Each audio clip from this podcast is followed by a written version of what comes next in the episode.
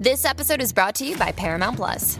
Get in, loser! Mean Girls is now streaming on Paramount Plus. Join Cady Heron as she meets the plastics in Tina Fey's new twist on the modern classic. Get ready for more of the rumors, backstabbing, and jokes you loved from the original movie with some fetch surprises. Rated PG 13. Wear pink and head to ParamountPlus.com to try it free.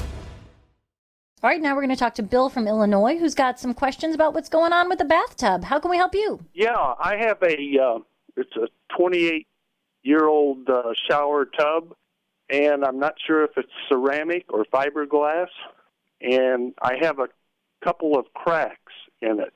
Yeah. I mean, I don't think there's an easy fix for a crack in a tub that's physically cracked. I mean, we've repaired shower pans, for example, by using fiberglass repair uh, or a fiberglass repair kit, where basically you're applying um, a rosin and then you're you're in, pressing fiberglass sort of into the mix and then putting multiple layers of, of uh, additional rosin on top of that. But it's not a very attractive finish. And I've done this on an emergency basis where, you know, I had like a cracked shower pan. I had a, a rental apartment, for example, and I wanted to just make it stop leaking so we weren't bothering the lady below and we did it and it worked, but eventually I had to take it out and replace it anyway. So for a tub that's physically cracked like that, I don't have a good solution for you. Figured it would be a tough one. Yeah. I've heard of these uh, overlap coverings. Oh, the inserts. Yeah.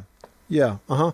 Yeah, I think one of the companies is Bath Fitter that does it. I mean, it's not a bad idea, except that what we found is that economically, the cost of a complete bathroom renovation and the cost of doing, you know, like an insert are not so far to, far apart. I mean, it is less expensive than a complete reno, but you um, are restricted to the tub you have now, obviously, and the size of that tub, which gets smaller when you put an insert into it.